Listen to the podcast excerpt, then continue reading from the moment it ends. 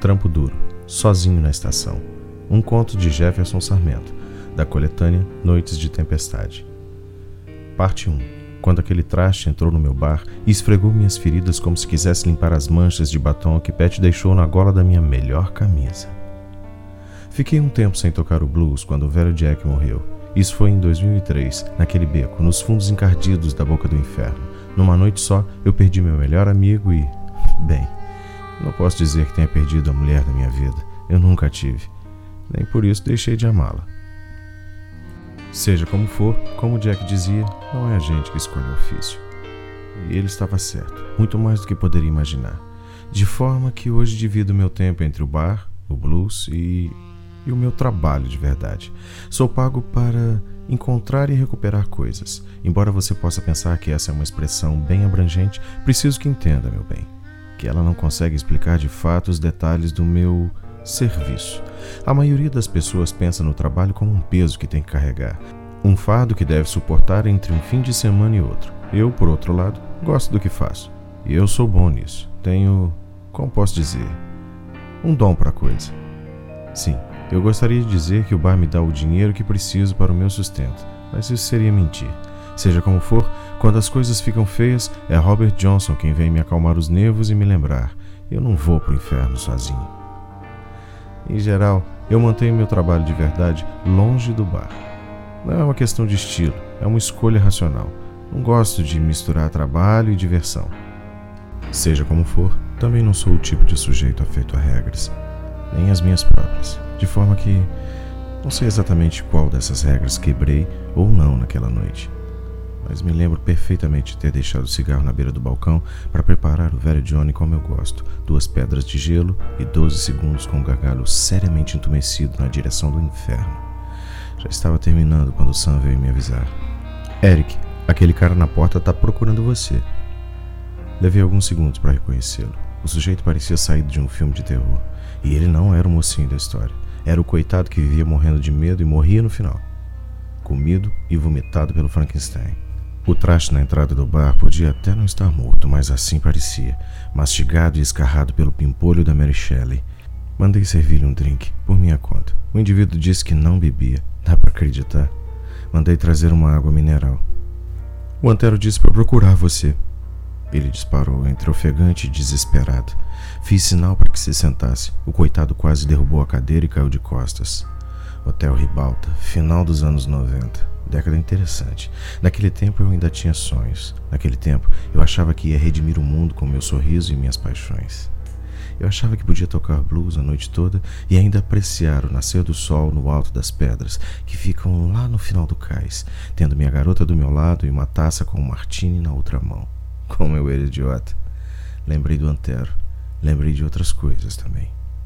Achei que ele estivesse nos confins do Amazonas a essa altura, fugindo da própria sombra, eu estranhei. Ele vive na Baía do Diabo, numa traineira ancorada na Vila dos Pescadores. E por que ele mandou você me procurar? Ele disse que só você pode me ajudar. E por que eu faria isso? Betty foi raptada. Fiquei em silêncio, mudo. Fiquei olhando para aquele verme, aquela ameba saltitante. Não consegui desviar os olhos dele. Minha vontade era agarrá-lo pelo colarinho e fazer com ele o que deveria ter feito há muito. Um ou dois apenas. Nada que o dentista não pudesse dar conta em quatro ou cinco procedimentos. Conheci muita gente na vida, é verdade, mas havia apenas uma pet. E não fosse por ela, eu não me culparia até hoje por ter deixado Jack Seis Dedos morrer sozinho naquele beco escuro que o pessoal de Cerro Calina batizou carinhosamente de Boca do Inferno, um pedacinho mágico da Baía do Diabo lá no meio do estado. No fim das contas, a garota estava viva, mas preferiu ir para casa com aquele. Como ela pôde? Não entendi ainda por que o Antero mandou você me procurar. Procure a polícia. A polícia não quer me ajudar porque. porque o Emílio Vidigal está envolvido. Levantei a sobrancelha esquerda.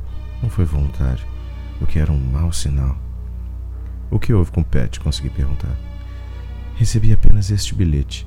Ele me entregou um pedaço de papel. Estava escrito Ruínas de Quatzuan, terça, oito horas, leve o testamento. O que isso quer dizer? Fui designado para o inventário de um alemão chamado Hans Ludwig. dono de algumas terras entre a Enseada dos Novenos e a Baía do Diabo. Quatzuan. É. Mas está tudo abandonado desde a tempestade de 2003. Tentaram construir um hotel novo lá, mas o empreendimento faliu. O alemão faliu junto. Morreu há um ano. Assim que o juiz me designou como inventariante do espólio, comecei a receber ligações. Que tipo de ligações? Ameaçando a mim e a minha família se eu não destruísse o testamento.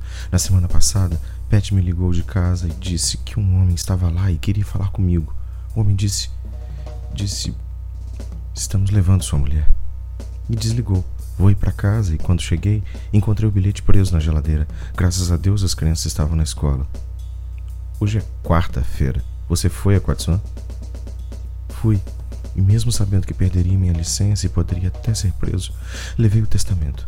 Eu só queria Pet de volta. As crianças. As crianças estão desesperadas e. Me poupe do dramalhão. O que houve em Quatsuan? Três homens apareceram e me derrubaram. Levaram o testamento e eu não tive notícias de Pet. Como sabe que o Emílio está envolvido? Consegui ver a placa do carro em que os três homens fugiram. Levei para a polícia e eles me mandaram simplesmente ir embora. Liguei para um amigo meu no departamento de trânsito e ele confirmou que o carro está no nome do vereador Rio Verde. Soprei o ar desanimado. Darcy de Rio Verde era irmão da mulher do bicheiro Vidigal e a família não fazia nada sem que o Papa Emílio ficasse sabendo. Mexer com esse tipo de gente é o mesmo que apontar uma 45 para a própria têmpora, apertar o gatilho e esperar a bala ricochetear no seu crânio, feito uma mora madura. Vou encontrar Nel para você. Não a chame assim. Sabe que eu não gosto. Pet, eu quero dizer. Vou encontrar Pet e levá-la de volta para você. Quanto isso vai me custar?